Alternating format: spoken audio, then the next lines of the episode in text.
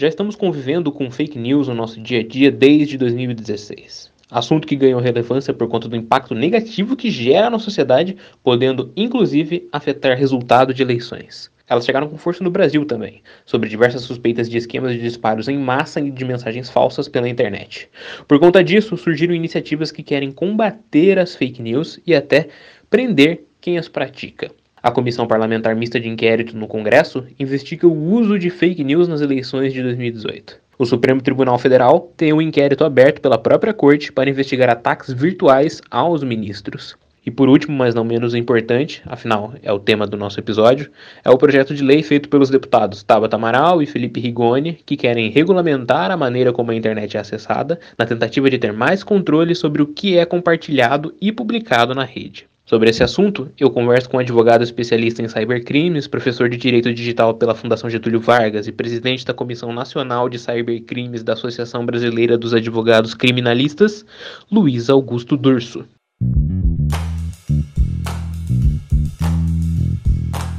Alô? Alô, professor?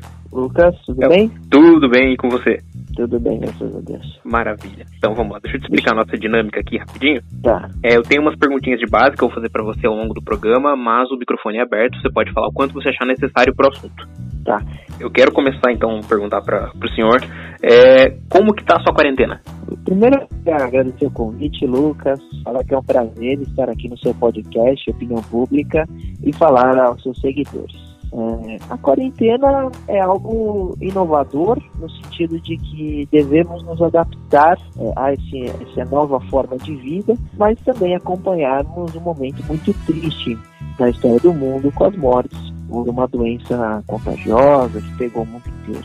Então, é, colocando de lado, tentando deixar de lado as questões das, das mortes, a quarentena é um momento que a gente tem que de fato se reinventar, se adaptar e lidar com isso. Lidar tanto no âmbito pessoal, então você não enlouquecer em não poder sair de casa, mas também se adaptar no âmbito profissional. Entender o cliente à distância, acompanhar o processo virtual.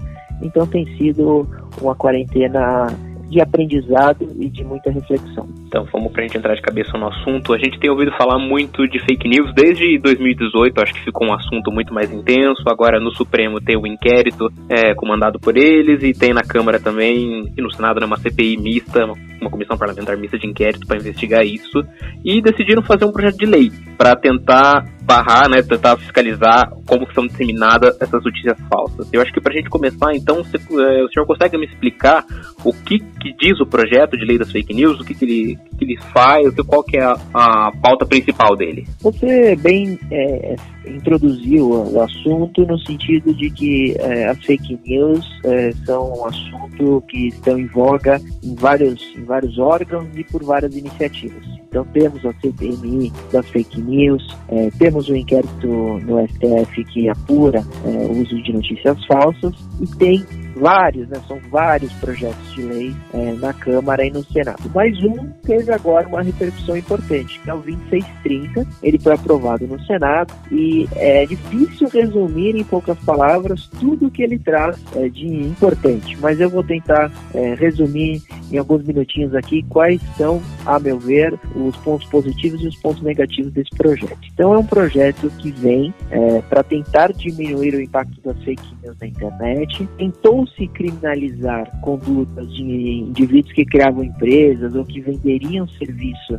é, de, de, disseminação de fake news, mas isso foi barrado, né? O artigo que, que incluía essa previsão na, na lei de organização criminosa foi, já foi vetado no próprio Senado, nem passou para a Câmara. Então toda a parte penal, toda a parte de criminalização já ficou para trás. Hoje nós temos uma lei é, que tem boas iniciativas. Então, primeiro, vamos lá. É, essa lei foi muito criticada no começo porque poderia se utilizar para censura, uma vez que a definição de fake news na lei é, era algo complexo no sentido de que se definiu como desinformação. E aí poderia se entender que qualquer opinião é, poderia ser uma desinformação, poderia as plataformas removerem é, conteúdos e posts de usuários que estão dando sua opinião e isso foi muito criticado e mudou, principalmente para afastar qualquer tipo de censura que não pode existir. Então hoje nós temos uma definição melhor, é, trazendo que fake news é aquela notícia falsa, é o conteúdo falso, que o objetivo é em desinformar, etc. Não a mera opinião, nem a tese, né, nem, a, nem o estudo. Por exemplo, aqueles que acham que a Terra é plana. Aquilo é uma, uma tese, aquilo, é, indivíduos acreditam nisso. Então não poderia ser enquadrado como fake news porque é uma tese e eles podem, de alguma forma, divulgar isso. Uh, a lei também traz um avanço na questão de controle de, de uso de, de, de celulares pré-pagos, então ele faz um controle do, do CPF cadastrado nos uh, chips novos pré-pagos e aqueles que já estão em uso também para ver se não tem golpistas e criminosos utilizando celular uh, com CPF de laranja. faz um, um resumão e tenta diminuir as fake news nas redes sociais, trazendo bastante responsabilidade essas plataformas, é, desobrigando elas e não autorizando a exclusão de conteúdo, mas autorizando a informar que certo conteúdo é falso, com várias, é, várias agências de checagens externas. Então é uma lei que tem elementos positivos. Um dos elementos que foi muito criticado além da censura foi aquela questão de que precisaria preencher todo um cadastro para abrir uma conta na rede social, você precisaria colocar nome, RG, CPF. Isso também está mudando e agora seria só para aquela conta que teve denúncia. Isso foi muito criticado também por nós. Então é uma lei que é, está em constante lapidação e eu acredito, vejo com entusiasmo, que ao final é uma lei necessária, desde que não venha com, com lacunas ou com abusos a direitos constitucionais, por exemplo. Maravilha, o senhor falou bastante, vários pontos aí que a gente vai ter que dar uma debruçada em cima. Um desses, desses é que da, da questão da censura e da liberdade de, de expressão que foi bastante criticado, né? Então o projeto, esses pontos mais polêmicos já foram revistos e, e, e modificados. Sim, você não vai acompanhar mais ninguém se debruçando nesse projeto e falando que seria um projeto usado para censura, porque ele de fato afastou a questão da desinformação, diminuiu e muito os poderes das redes sociais, que não vão poder excluir conteúdo e sim informar que se trata de fake news, etc. Então, é, houve um avanço muito grande nesse sentido, porque assim que foi apresentado esse projeto na Câmara com no Senado, perdão, com possível censura, isso foi é, é, é muito criticado. Então isso já foi alterado. O quanto que atuais inquéritos, como das fake news no Supremo, a CPMI das fake news, elas influenciam no debate do, do projeto de lei? Elas influenciam muito e muitas vezes não é uma influência positiva, porque é, nós sabemos que o inquérito no STF e a CPMI são dois, é, dois temas muito polêmicos, porque envolve política, envolvem políticos. Então, é, tem se tem se contaminado o debate jurídico pelo debate político. Isso não é bom. É, e as pessoas, grande parte da população, estão enxergando o combate às fake news como possível perseguição ao governo federal. Isso tudo é, é ruim, porque se aquele indivíduo acha que o inquérito do STF é uma perseguição, ele já não vai ver com bons olhos o projeto de lei. E a gente sabe que um projeto de lei aprovado na Câmara e no Senado, ele passou e foi aprovado por todos os deputados ali, ou pela maioria, mas por deputados de todas as regiões. A representatividade no Congresso Nacional são de todos os partidos, de todas as ideologias, de todos os nichos. Então, você, se tiver uma lei aprovada e depois promulgada pelo presidente, nós teremos um projeto positivo, porque terá sido feito a tantas mãos. Mas esse debate de que tudo que é perseguição de fake news ou aqueles que são contra as fake news é, estão a favor ou contra do governo, isso contamina muito e prejudica demais o avanço do projeto de lei e boas leis para a gente de alguma forma diminuir as fake news na internet. As redes sociais elas estão no centro desse debate porque ser onde as pessoas geralmente espalham a, a, a desinformação e as fake news, né? Ela, essas empresas elas têm estrutura para discernir o que é fake news e o que não é? Essas empresas, elas até poderiam fazer esse tipo de análise, mas não é o que está acontecendo na prática e nem o que a lei vai é, determinar. Hoje, quem fará análise de conteúdo, mesmo dentro das redes sociais, serão agências externas que são desvinculadas, a, elas não são vinculadas a nenhum governo e também a nenhuma rede social. E, e a, o veredito precisa ser unânime. Então, três, quatro agências entenderem que aquele conteúdo é falso e aí sim o conteúdo pode ser ocultado. Mas percebe-se como tem cuidado para não censurar ninguém e também para não deixar muito poder em determinado polo, determinada rede social, para que esta censure pessoas. Não, tudo agência descentralizada,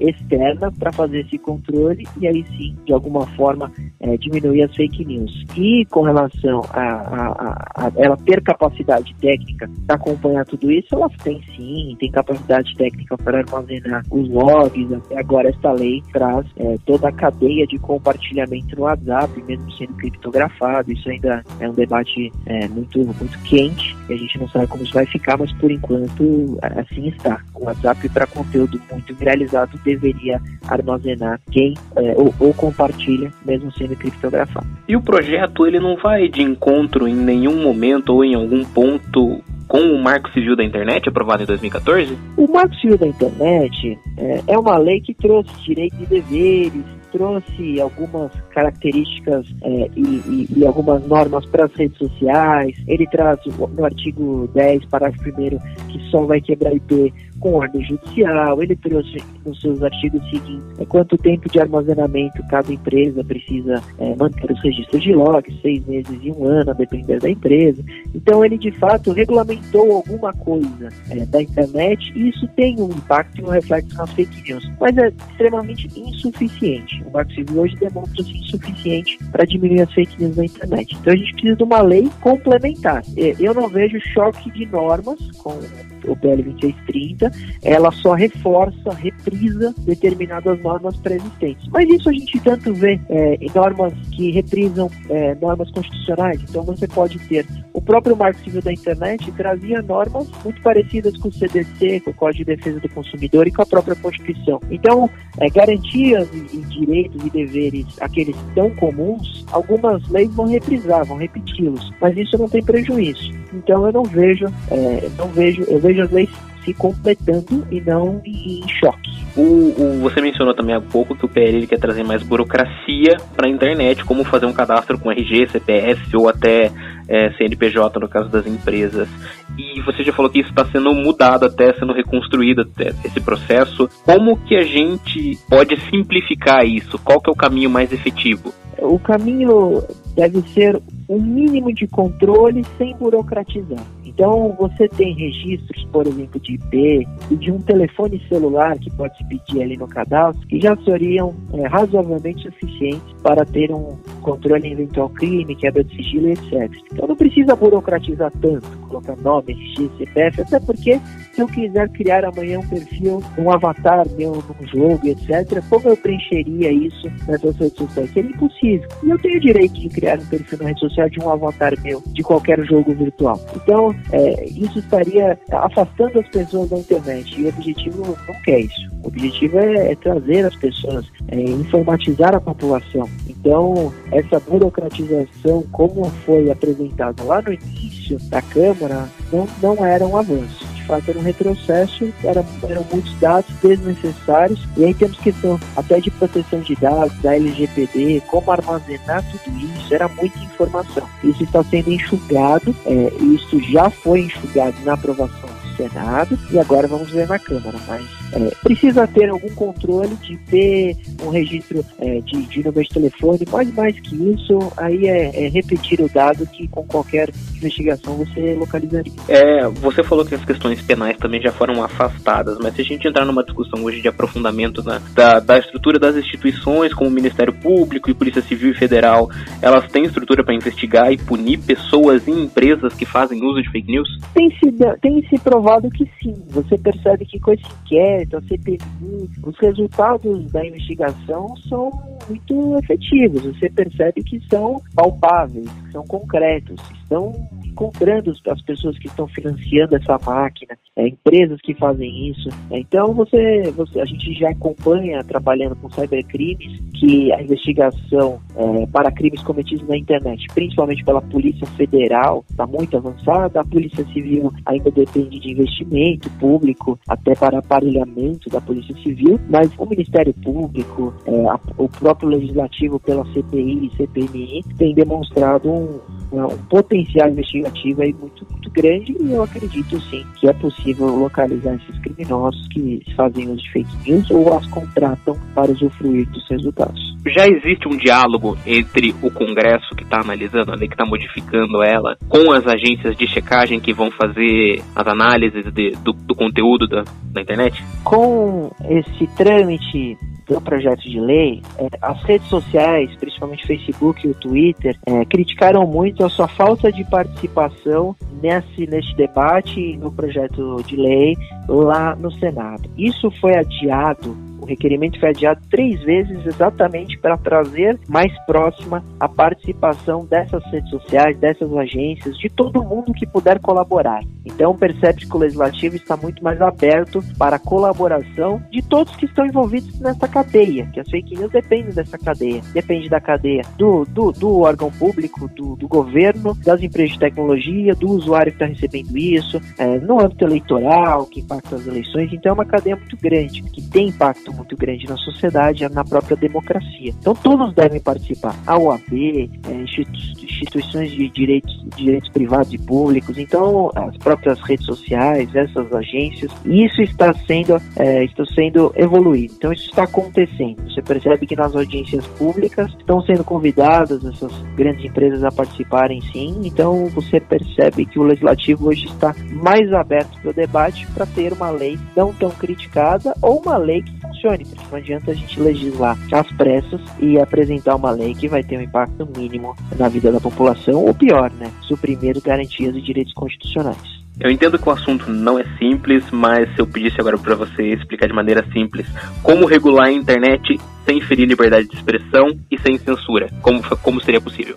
Procurar medidas alternativas de, de, de, controle. Então, por exemplo, descentralizar o poder. Então, você percebe que essa ideia de ter várias agências de checagem desvinculadas que precisam ter uma decisão unânime de quatro agências, isso dificulta muito a, a parcialidade, a censura, é, aquela, aquele ataque a um comentário específico. Porque se deixar todo esse poder no poder público, não funciona. Nas redes sociais, também não. Então a gente precisa descentralizar o poder e dar um pouquinho de poder para cada um, para que chegue no veredito, para que chegue numa decisão de remover ou não, e até o judiciário amanhã analisar isso com, com cautela. Então você descentralizando o poder, trazendo, em vez de poder às plataformas, trazendo responsabilidade. Então que eles chequem os portais de denúncia, que eles analisem melhor, que eles é, criem essa interface com celeridade para enviar o conteúdo denunciado para esses portais de checagem para serem eficientes. A gente pode achar soluções aí sem ferir direito à liberdade de expressão, porque aquele conteúdo que será censurado ou será removido será um conteúdo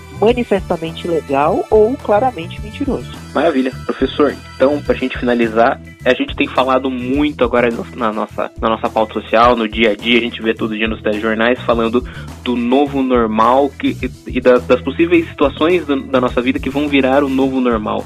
Eu quero saber do senhor o que o senhor acha que vai ser o novo normal. O novo normal é um mundo muito mais conectado, muito mais tecnológico e nós percebemos um avanço de anos em meses de pandemia. Então as empresas estão se reinventando, é, várias entregaram prédios e não terão mais é, sede fixa ou funcionário dentro da empresa, todos em home office. Então, com a internet das coisas, IoT, e já está tá tornando IoE, Internet of Everything, internet de tudo, nós vamos estar cada vez com mais dispositivos conectados, a nossa casa mais conectada, nosso dia a dia mais conectados, carros autônomos, inteligência artificial, robô, é, tudo isso evoluindo muito, então isso ajudando as nossas vidas de alguma forma, mas alterando tudo. É, o novo normal será uma mudança gigantesca em nossas vidas por causa do impacto da, da tecnologia. Então eu vejo em 5, 10 anos uma mudança brutal do que a gente entende como vida e da, do, nosso, do nosso dia a dia. E a pandemia ajudou a explicar um pouco isso, a gente entender na prática como a tecnologia impacta verdade a nossa vida, porque a partir do momento em que a pandemia obrigou todo mundo, ou quem podia estar em casa, as vidas mudaram e muito. E aí o auxílio da tecnologia foi essencial e imprescindível para tudo funcionar. Perfeito, professor. Você tem algum canal aberto que você faz divulgação do seu trabalho? Como é que as pessoas podem acompanhar você? O pessoal que quiser é, ver essas dicas ou, ou amanhã ter um debate sobre isso, o meu canal é o arroba Luiz Augusto Durso, Luiz com Z, no Instagram, para acompanhar os meus posts, onde eu dou várias dicas de direito digital e cybercrimes. Já agradecendo o Lucas pelo convite e a participação no seu podcast. Muito obrigado, professor. Volte sempre, tá? Você está mais do que convidado para isso. Obrigado. Um abraço a todos. Um abraço. Tchau, tchau.